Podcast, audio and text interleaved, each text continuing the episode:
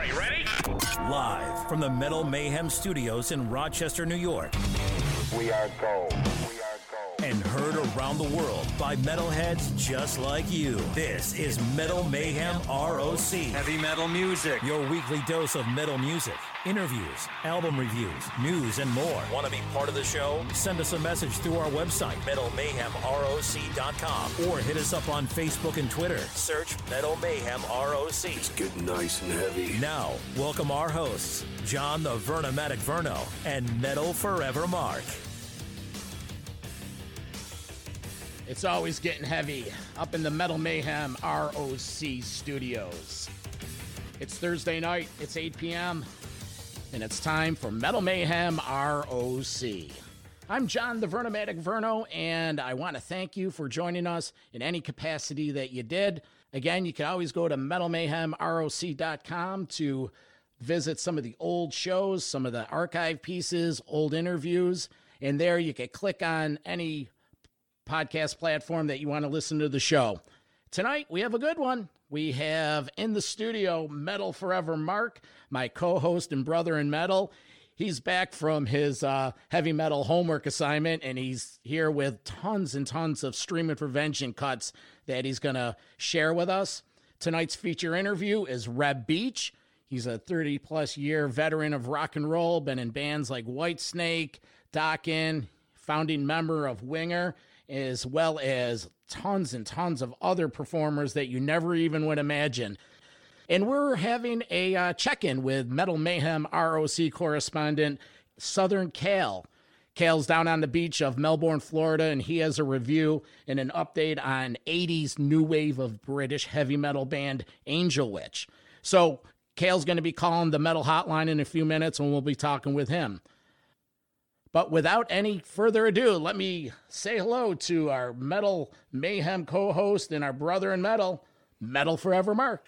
Hey, Vernomatic, brothers in metal for sure. Hey, it's happy and glad to be back in the Metal Mayhem ROC studios.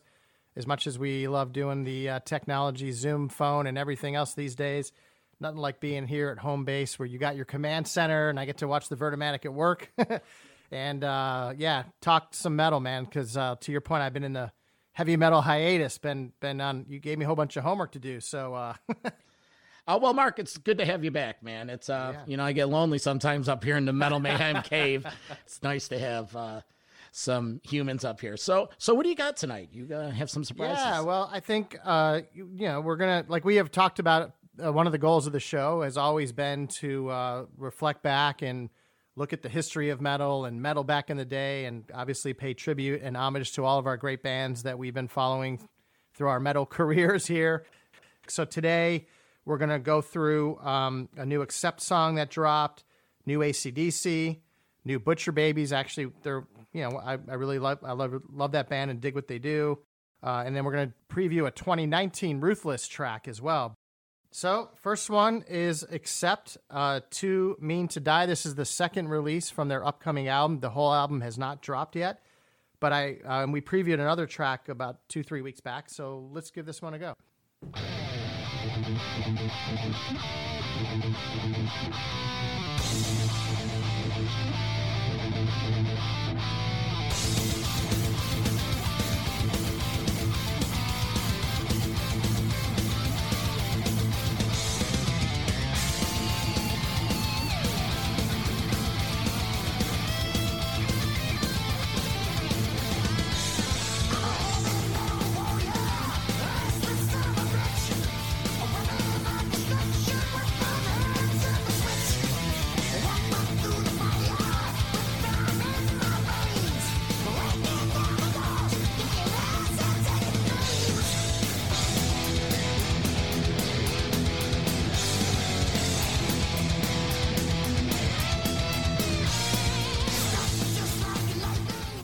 So, Too Mean to Die by Accept.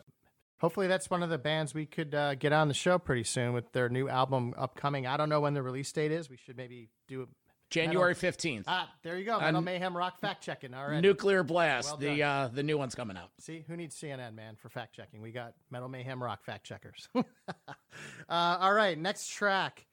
This is from the new ACDC release. Uh, this whole album has dropped By the way, I don't know about you, but I've seen the last week or so, like just a lot of people praising this one, like "Amen" for ACDC, or "Hey, ACDC slipping in at the before 2020 to save 2020." Best thing that's happened in 2020, new ACDC. This this track popped out at me. I know you said it was a little soft and a little melodic. Through the mists of time. Let's give it a little listen.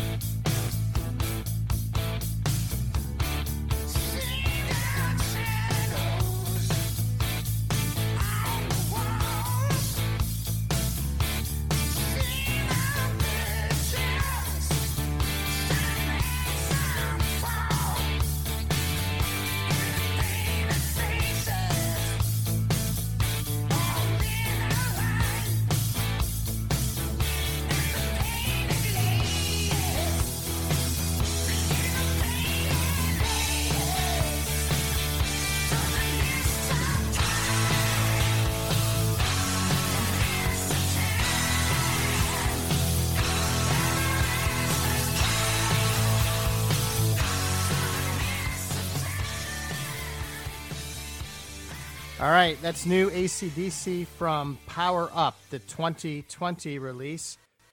It's just good old fashioned, straightforward Brian Johnson uh, ACDC, right? Angus Young doing his thing. Like it's it's just no, no great surprises so far, just straightforward, but it's refreshing in a lot of ways. Uh, what's next? All right, so now we're gonna go. This is definitely metal band, uh, Butcher Babies. Uh, they have a new single called Bottom of the Bottle. Actually, Butcher Babies are one of my, uh, I guess, sleeper bands, for lack of a better term. They're not going to make like my Rushmore. They're probably not going to make my top 10. I feel like this band's been maturing over time. I feel like they are getting to be, they're good songwriters. I've always felt that. I don't know. We'll see where the whole direction's going, but uh, I guess we'll give it a listen and then we'll talk more about it.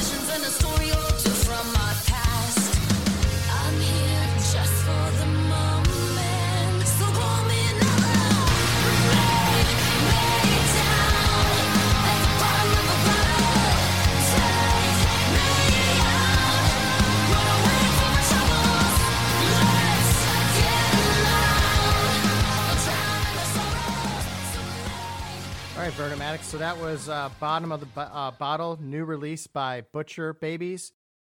Your next one, what do we? What do you have? Yeah, so this is another one. Um, I, I kind of I think uh, when when we interviewed Don Dokken and he found all those uh, lost songs back in the vaults, I did something a little similar because I found a bunch of lost interviews that I had just been recording under Metal Forever before we started Metal Mayhem Rock. And one of the interviews I found, and it's like, you know, classic cell phone, not very produced, just straight up heavy metal banter. I interviewed Sammy D from the band called Ruthless. And this was a band that I didn't know much about. Turns out they were way back in the 80s. They were kind of out there when all the big stuff was coming on. And then they went on hiatus for like 30 years almost. And then Sammy D from Ruthless reinvigorated the band about three or four years ago. What was cool back then was, though, um, he told me he signed a deal for three new albums with their record label. And then this one, I realized uh, that 2019 they dropped a new CD. So that was just a year ago, not even. So this track's called In Blood. We'll give it a listen, and then we'll talk a little bit more about Ruthless and Sammy D.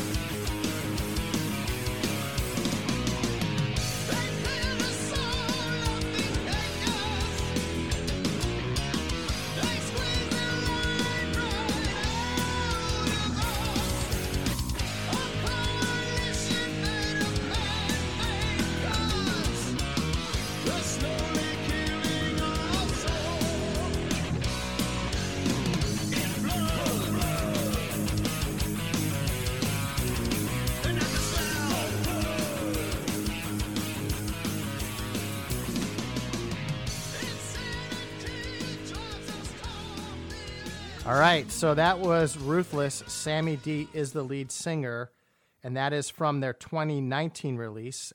Good old fashioned, straightforward heavy metal. There's no other way to describe it. And um, again, why they didn't get a little more notoriety back in the day, I don't know, but it's cool to see that they're still out there active and cranking out new metal. Now, direct from a sunny beach in Florida. How's he not hot in all that leather? It's Metal Mayhem ROC correspondent Southern Cal with concert and music reviews, interviews, and more. Go ahead and pass the sunscreen. Here's Southern Cal.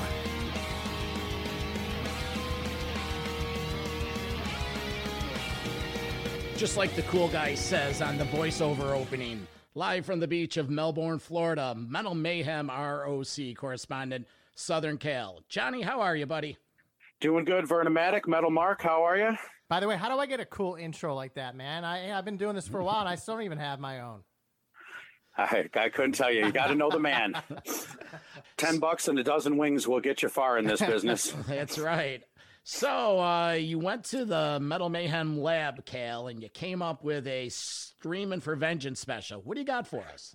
Well, I'm looking at uh, talking a little bit about the uh, new release 2019 from band Angel Witch. Uh, it's called Angel of Light.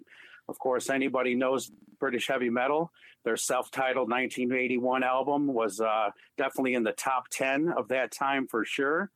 Um, unfortunately, this was one of those bands that kind of, after that release, slipped into some obscurity. Um, and you just bad management. Who knows? It's just uh, I know that uh, there was a time when he was actually in California trying to record there and ended up getting deported by his his uh, tour manager. So just a fortune, you know, bad luck, string of bad events.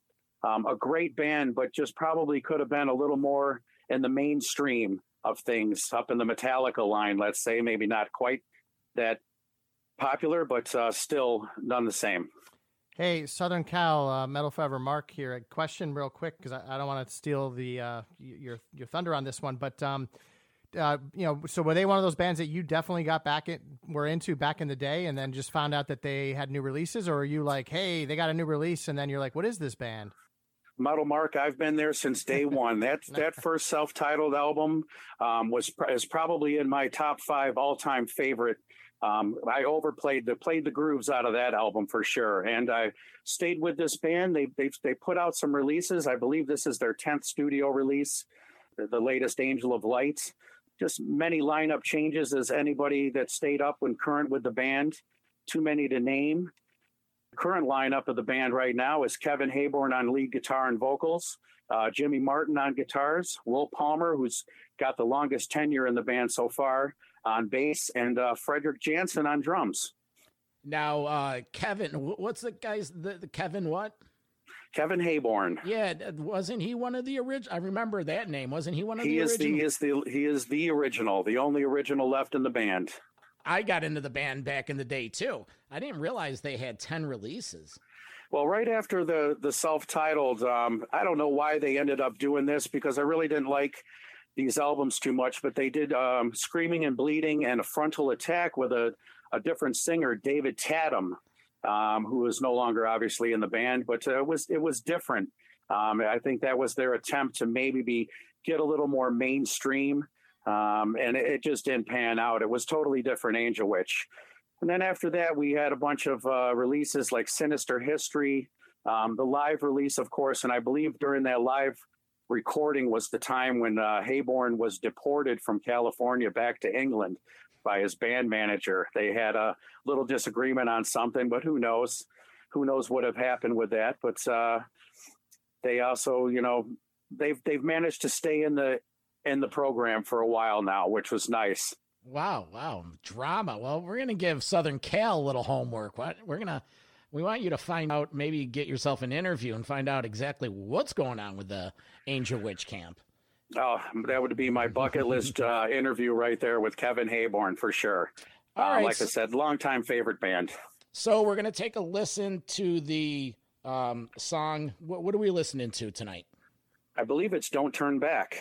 Okay, and so this is the opening track from the new album, and any uh, any parting shots on it, and, and anything that stands out with well, this. So what attracts you to this? Don't Turn Back is definitely a standout. Another song called We Are the Damned and Window of Despair are probably the, the real standouts on that album. Um, real quick, they are playing a show in case you happen to be in the Tokyo, Japan area on April 29th. Um, they're calling it Extermination Day, and they are playing with a band called Church of Misery from Japan. Oh, well, I don't think I'll be there, but it's cool that um, the other side of the world's getting there. So, that, exactly. That, that's great because um, we one of the new show sponsors at Metal Mayhem ROC is a company called uh, Freedom X, and they they have uh, the official hand sanitizer of uh, Metal Mayhem ROC. We want to catch up with Angel Witch, the new track, and we want to thank Metal Mayhem ROC correspondent Southern Cal for taking time out of his day and joining us. Hey, thank you, Vernomatic and Metal Mark. Uh, just to look forward to a coming attraction, we'll be probably looking at uh, the new Anvil release, Legal at Last 2020 release, uh, and a future show. Okay, we look right. forward and we'll line that up. Thanks, Cal. Thanks, guys, for having me. See ya.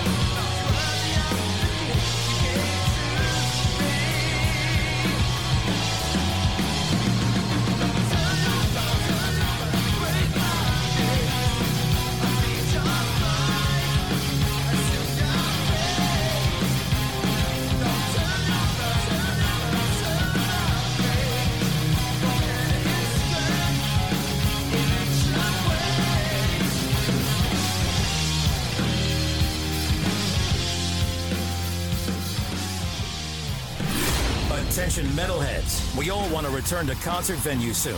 Introducing Metal Mayhem ROC Metal Forever Freedom X Sanitizer. This sanitizer product is water and foam based, manufactured with proprietary HYIQ solution. That's right, no alcohol, but more effective. Manufactured following FDA sanitizer monograph guidelines. It applies smooth without irritating the skin. Safe for all ages. Keep your friends and family safe with Metal Mayhem ROC's own sanitizer. Visit metalmayhemroc.com or or metalforever.com to order your bottles now. Use promo code METAL at the Freedom X checkout store for a show discount. Now, now, back to Metal Mayhem ROC. So there you have music from Angel Witch.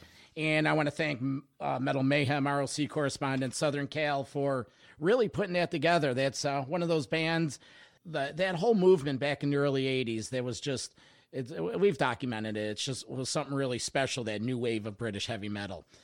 So, uh, tonight's feature interview Reb Beach. He's a 30 year veteran of rock and roll. He's a guitarist that has played with many bands. He's considered, quote, a shredder. Mark, what do you, uh, what's your, what's your take on Reb Beach?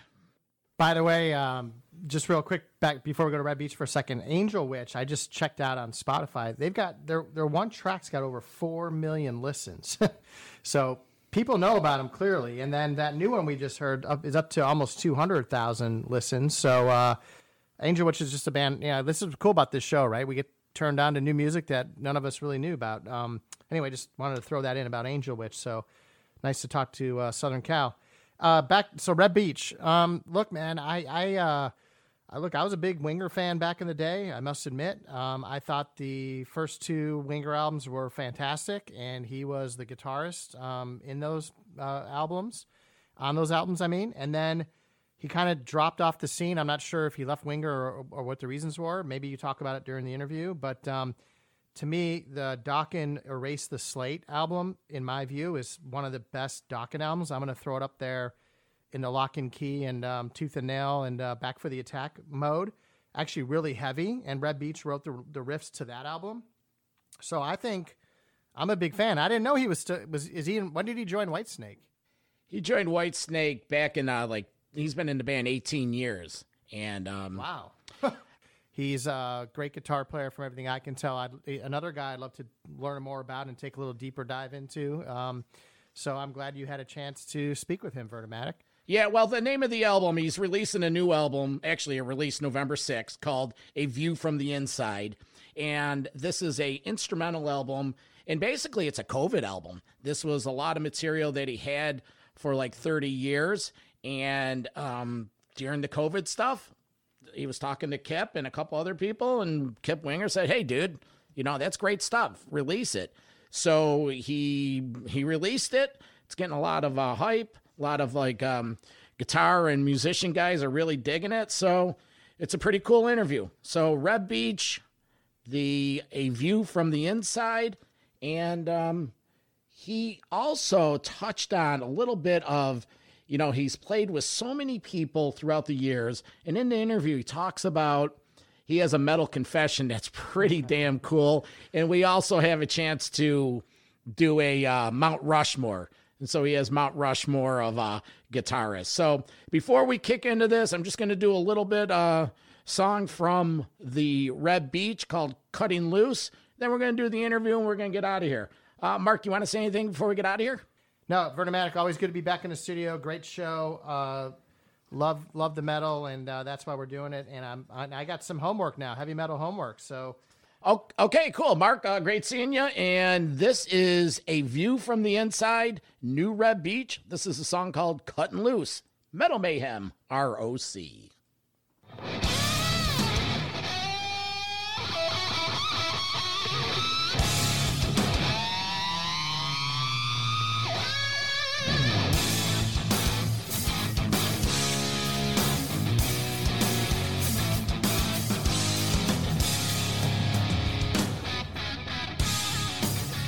We're talking with Reb Beach, guitarist for over 30 years in the rock and roll recording industry, founding member of Winger, approaching 20 years as a guitarist of David Coverdale's Whitesnake. He has a brand new instrumental album out called A View from the Inside. And we're touching base on his illustrious career working with everyone and anyone. Reb, welcome to Metal Mayhem. Thank you, John. Thanks for having me. Great to be here. Of course, of course. So uh, we have a brand new instrumental release, A View from the Inside. Came out last Friday. Tell us about it. Why now, and what's this all about? It's been a long time coming. Um, it was way back in 1993 when all of the 80s bands kind of were shot down in flames, and I was wondering what the heck I was going to do. And I was thinking about being like a Joe Satriani kind of artist and doing instrumental rock stuff. And I made demos and I shopped them around and nobody would buy it. Even though everyone liked it, they wanted something with vocals on it. And so I put those demos for sale on my website and they shot through the roof. And I got all of these mails and comments from people.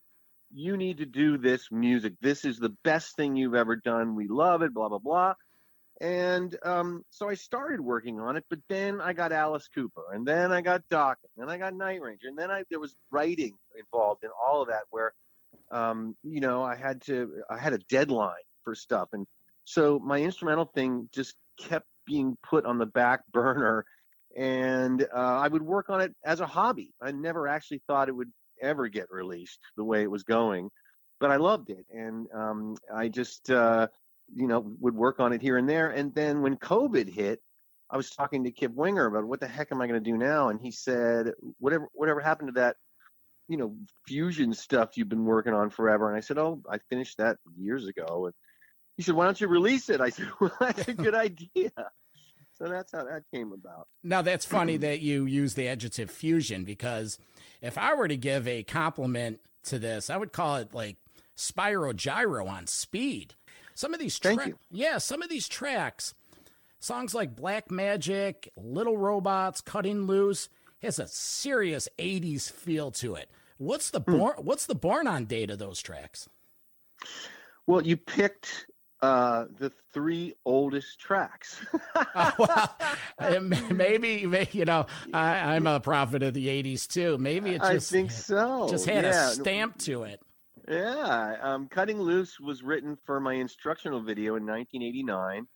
Black Magic was written for a Guitar World compilation album. Actually, was released in '89, I think um, it was 31 years ago that that album was released and, and it was the first song on that album but it sounded like crap so i wanted to redo that song and make it sonically better with a real drummer instead of me on a tiny little drum machine. Mhm. and little little robots was written in 1986 it was the first fusiony song i ever wrote. So um, so you pegged it. Those are the those were the first songs i wrote um, for like an instrumental thing. The press release hit nailed it right on where it said, even though there's not vocals here, it will stick in your head and you'll bop along to it. So it's a credit to you and your uh, the crew. Now you do have a new video out for it. Who are some of the guys playing on the? Uh, excuse my pronunciation. Infinito, Infido, eleven twenty two. Yeah, infinito. It's it's um, Italian for infinity, and uh, 1122. If you Google 1122, it's the um, it's the angel number. That if you start seeing that number 1122, it means that it's time to change your life, to start again. That the angels are telling you it's time to start fresh, and I love that idea. So um, that song, oh yeah, it's just the guys from the Reb Beach Project, my little outfit here that um, we play uh, around town. And Dave Throckmorton, the drummer, is my drummer who played on Masquerade, my instrumental, not instrumental, my my uh, solo album, where I sang on it in 2003. Um, that's what I ended up doing because everyone wanted me to sing, to, to have a record with vocals. So my first solo album was me singing. This one's instrumental. But yeah, the Throckmorton and then John Hall from my little band here, the Reb Beach Project. Now, uh, circling back on these solos, uh, you have in 1993 the fusion demos. Is that what you were referring to, where you posted it and people commented and wanted it? Yes, uh, they bought it. They bought a ton of them.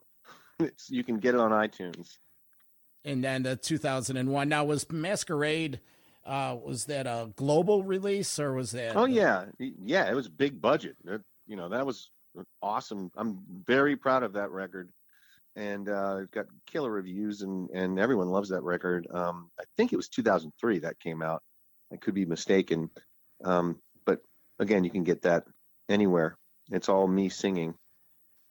We're talking with Reb Beach, guitarist for over 30 years in the rock and roll recording industry. He has a brand new instrumental album out called A View from the Inside. And we're touching base on his illustrious career working with everyone and anyone. I want to start talking about some of the projects you've been involved with. Obviously, the um, beginning of your band career, if you will, is when you and Kip Winger hooked up in the 80s. Tell us a little bit about that.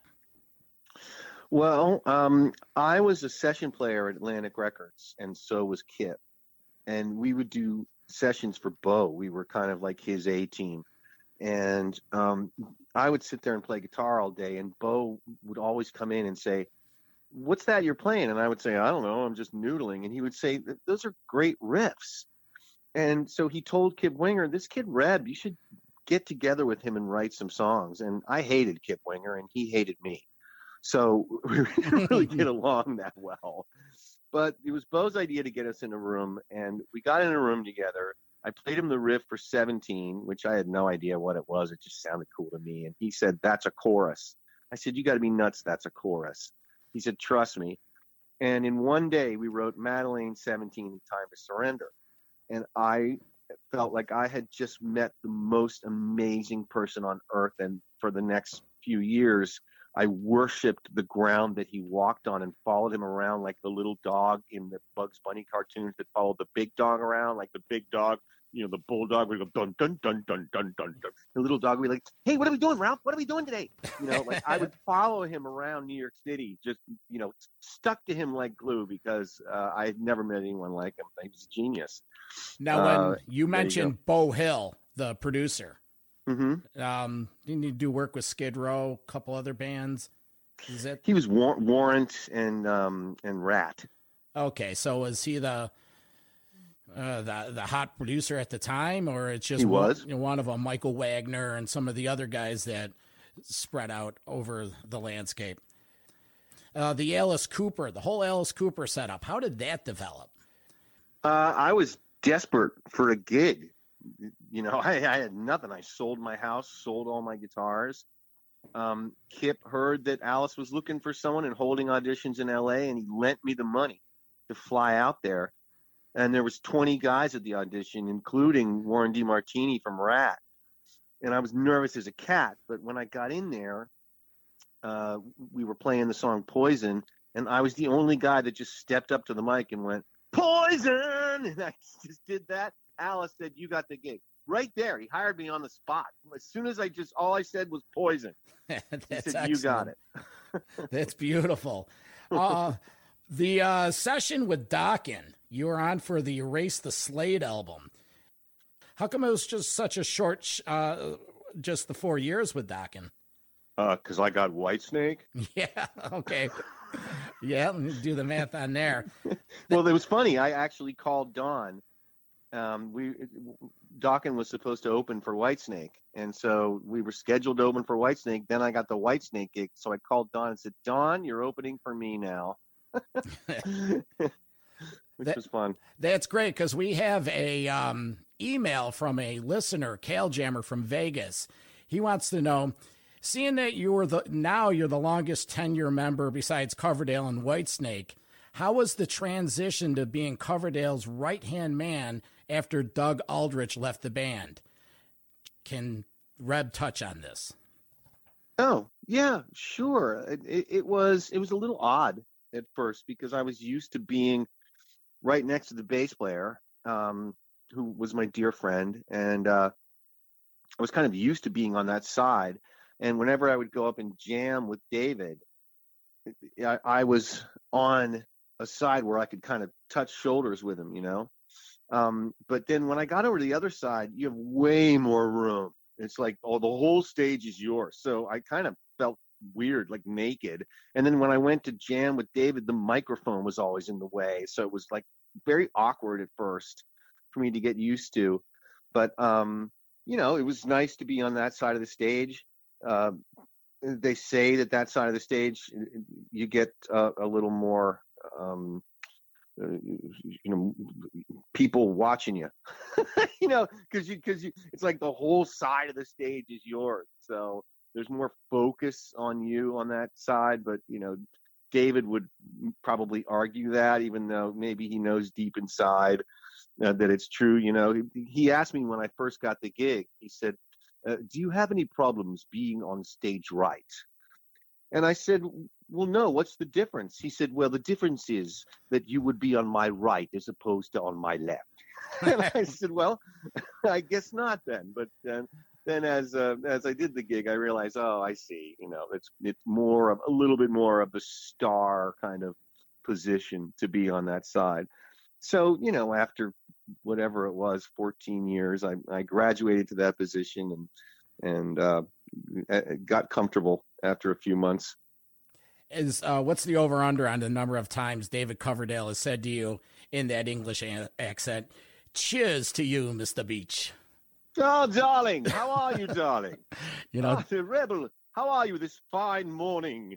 And you know, like in his Armani robe, and um, you know, I'm just like you know, hungover with my belly hanging out. It's eight in the morning. You know, we were the odd couple. I lived there for a year, and you know, he's British royalty, and I'm, you know, a slob.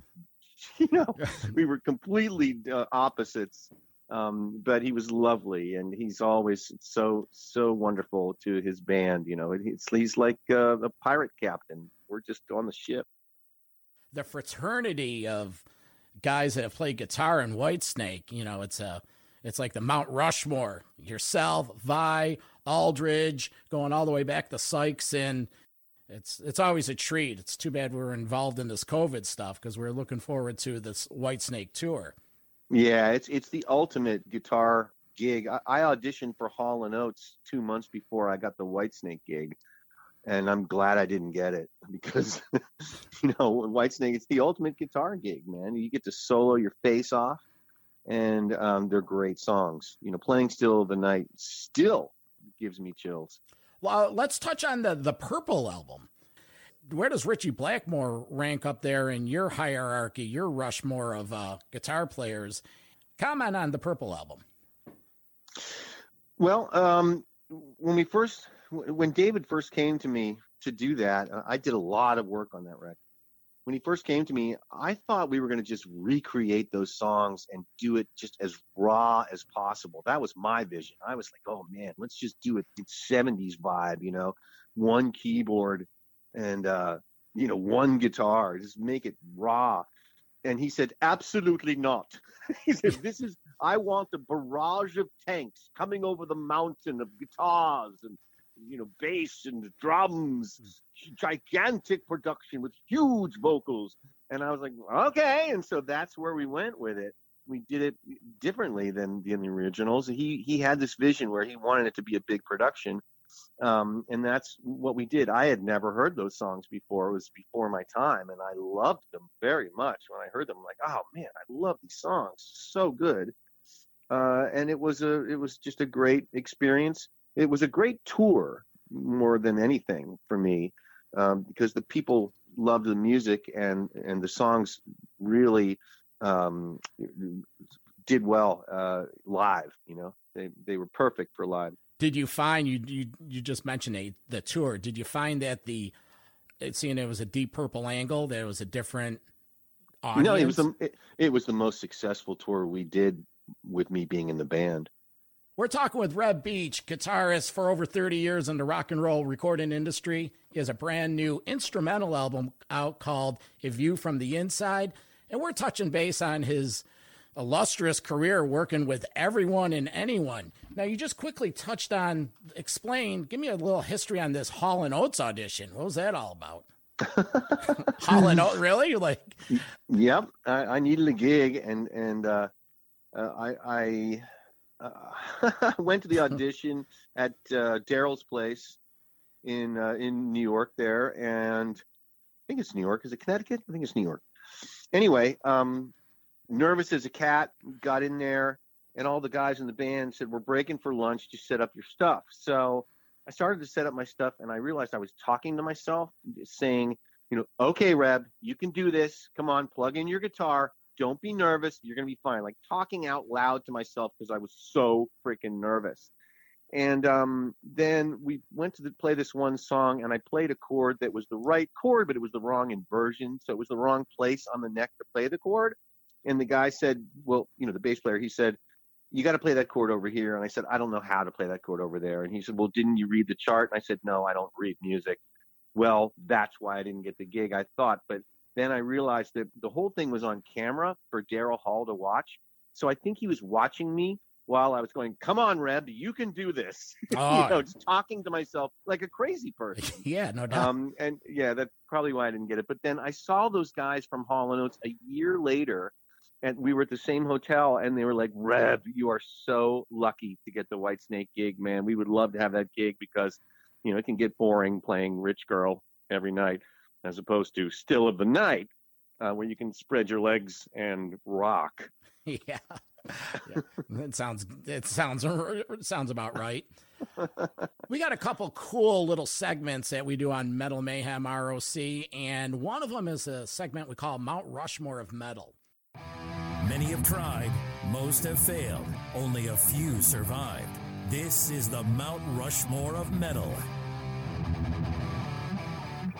Let me get your top four contemporary guitarists that you would put up on this Mount Rushmore and why. Oh my God, that's so hard to do. Um, Allan Holdsworth, uh, he is he was so ahead of his time that there probably won't ever be a guitar player that reached the the heights that he did. Um, Jimi Hendrix, of course, Mm-hmm. who started the whole thing. You know, I was not influenced by Jimi Hendrix. I was influenced by guitar players that were influenced by Jimi Hendrix. Um, you know, it, it all it all started with him. Yeah. Yeah, Eddie Van Halen, of course, who I wouldn't have, I wouldn't be where I am today, positively without uh, Eddie Van Halen. In, in just in, for one example, when I did all those sessions at Atlantic Studios for Chaka Khan and Howard Jones and Roger Daltrey and um, the Bee Gees, it was because they all wanted a Van Halen solo on their record because Michael Jackson had just come out with Beat It. Oh. So so so I was getting hired all over the place on these big name records because I was the hot young kid who could do the finger tapping thing. and not to mention, you know, Winger probably wouldn't be wouldn't have existed, you know, because they started the whole glam thing, Van Halen with the you know, with the flashy guitar player. Um and then, you know, uh I guess you gotta say Joe Satriani and Steve Vai Bob's your uncle. Is that is that five guys? Well, you know, we, it's metal. We don't keep track that much. It's just, yeah, that's fine. It's it's it's pretty par for the course. Uh, just reiterating everything you're saying. Um, metal confession.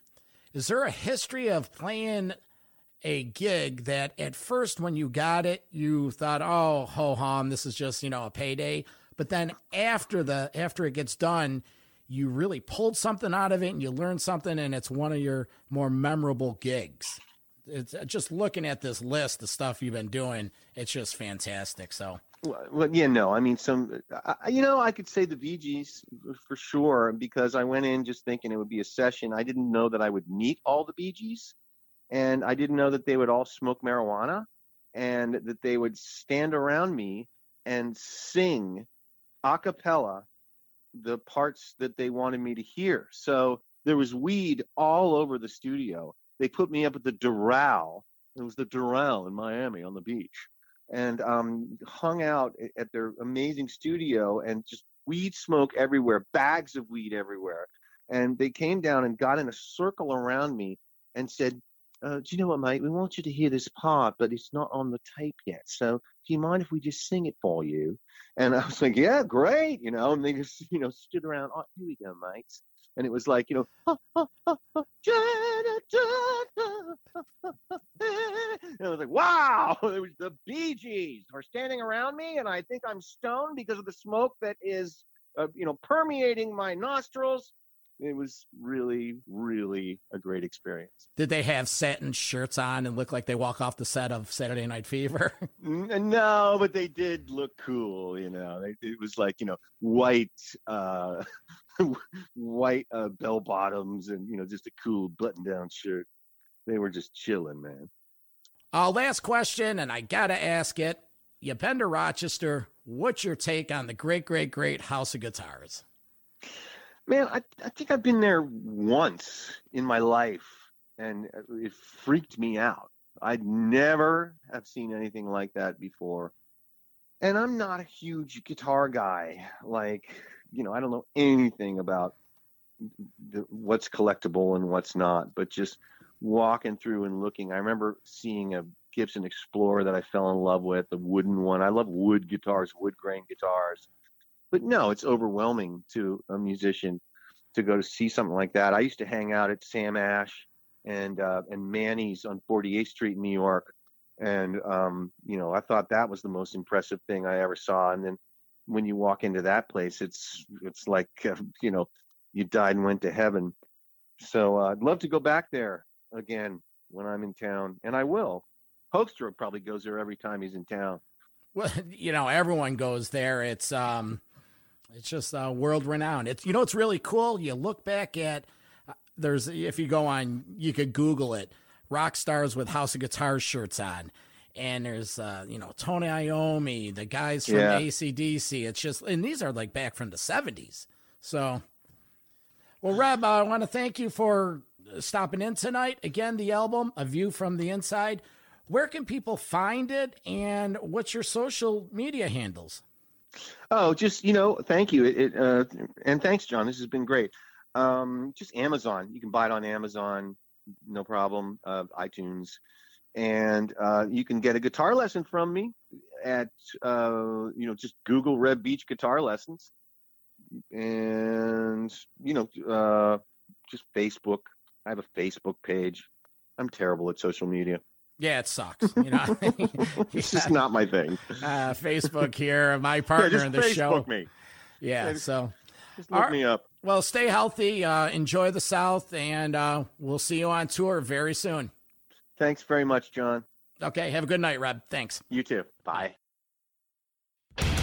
Metal for Life. Thanks for listening to Metal Mayhem ROC. Check out our websites at metalmayhemroc.com and metalforever.com for information on upcoming concerts, podcasts, archives, and all sorts of info. Please like, follow, and share with everyone, even your non metal friends. Catch us next time on WLFE DB Radio.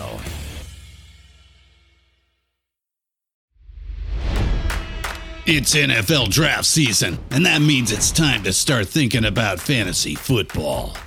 FantasyPoints.com features industry leading experts and prognosticators using proprietary hand charted data to help you score more fantasy points. FantasyPoints.com is the place to go for whatever kind of fantasy football you play. Whether you play fantasy football, daily fantasy sports, or do a little bit of everything, Fantasy Points has the meticulously researched content to guide you to victory.